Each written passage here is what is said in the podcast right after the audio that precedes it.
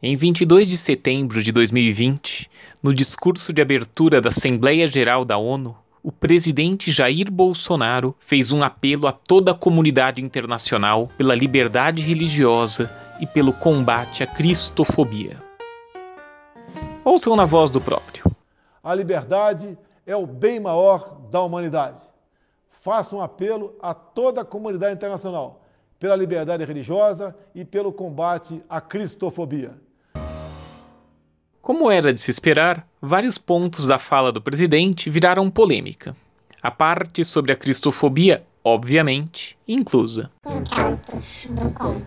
Olá, meu nome é Maurício Lissistrida. Como eu ando falando da Roma Antiga por aqui, achei que valia a pena falar sobre a cristofobia original, de raiz, a cristofobia romana. Vamos a ela?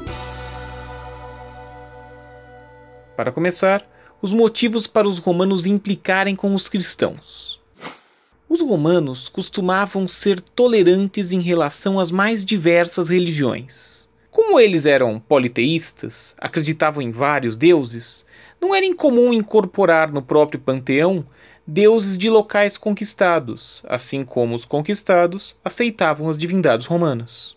Não é à toa que templos de deuses de povos conquistados podiam ser encontrados em Roma, só que os cristãos, monoteístas à própria moda, acreditavam na existência de apenas uma divindade. Em outras palavras, as outras divindades não existiam. Os deuses romanos, portanto, eram desrespeitados por vários cristãos que se recusavam a fazer qualquer ritual público que os moradores do Império Romano normalmente tinham de se sujeitar.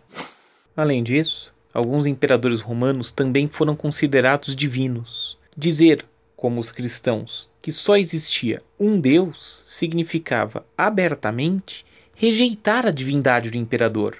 Portanto, a perseguição dos cristãos foi algo religioso e político.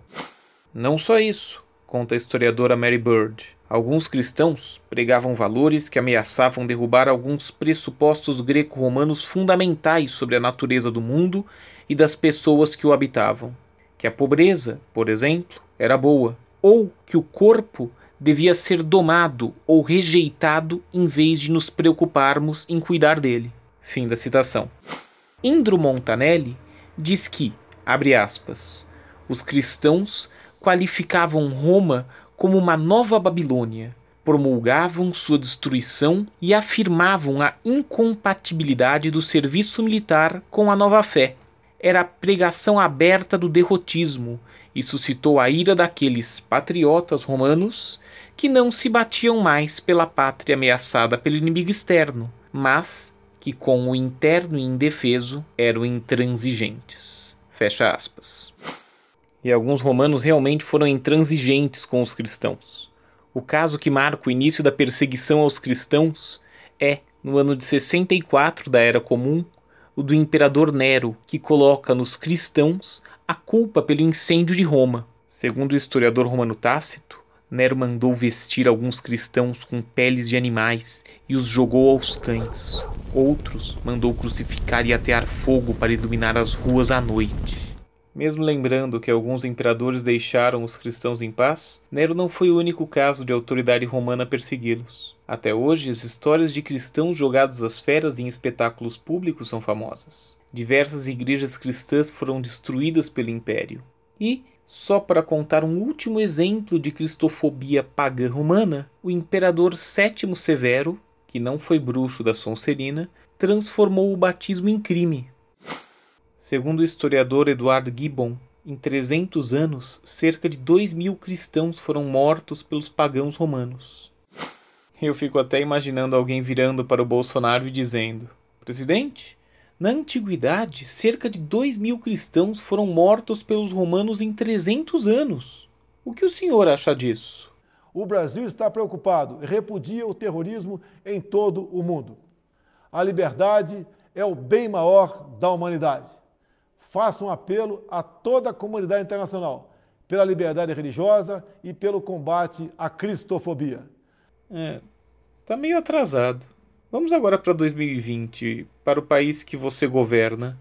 Entre 30 de setembro e 2 de outubro, cerca de 2 mil brasileiros foram mortos por conta do Covid em apenas três dias. O que o senhor acha disso? E daí? Lamento. Quer que faça o quê? Eu sou Messias, mas não faço milagre. É, mas, presidente. Ah, cara, quem fala de eu não sou coveiro, tá vendo? Bem, voltando à antiguidade, vale dizer que os casos que eu citei não foram as únicas manifestações de cristofobia romana. Em 313, durante o governo do imperador Constantino, que se converteu ao cristianismo, foi decretado o Édito de Milão, que permitia a liberdade de culto no Império Romano. Não que isso tenha impedido que Helena, a cristã mãe de Constantino, fosse a Jerusalém para destruir um templo de Afrodite. O imperador Teodósio, em 380, decretou o Édito de Tessalônia, que instituiu o cristianismo como religião oficial do Império Romano. Alguns anos depois, diversos pagãos, como, por exemplo, a filósofa Hipátia, foram mortos por cristãos. Mas espera aí, o que isso tem a ver com cristofobia? Ah, não precisam se preocupar. Eu não me desviei do assunto. Sabem esse momento de fortalecimento do cristianismo, com imperadores batizados, funcionários do Estado escolhidos apenas entre os cristãos, perseguição clara aos pagãos e coisas do tipo? Pois bem, nesse momento, os próprios cristãos romanos começam a mostrar claramente a sua cristofobia. Como assim? Os cristãos eram cristofóbicos? Exatamente. Os cristãos que estavam em maioria, os cristãos que estavam ligados ao poder, começaram a perseguir não apenas os pagãos, mas também os cristãos que acreditavam em uma doutrina religiosa um pouquinho diferente. Fazendo um paralelo com as correntes religiosas de hoje, seria como se um cristão da Igreja Católica perseguisse um evangélico da Renascer em Cristo, ou, para ficar mais direto ainda, Imagine um cristão evangélico da Igreja Universal do Reino de Deus atacando um fiel da Igreja Internacional da Graça de Deus. As correntes cristãs que não combinavam exatamente com o grupo mais forte de cristãos, como os arianos, por exemplo, foram fortemente atacadas e, portanto, em uma sangrenta perseguição a essas heresias, os cristãos romanos se mostravam tão cristofóbicos que, se acontecessem reuniões da ONU naquele momento histórico, provavelmente alguém deveria falar algo.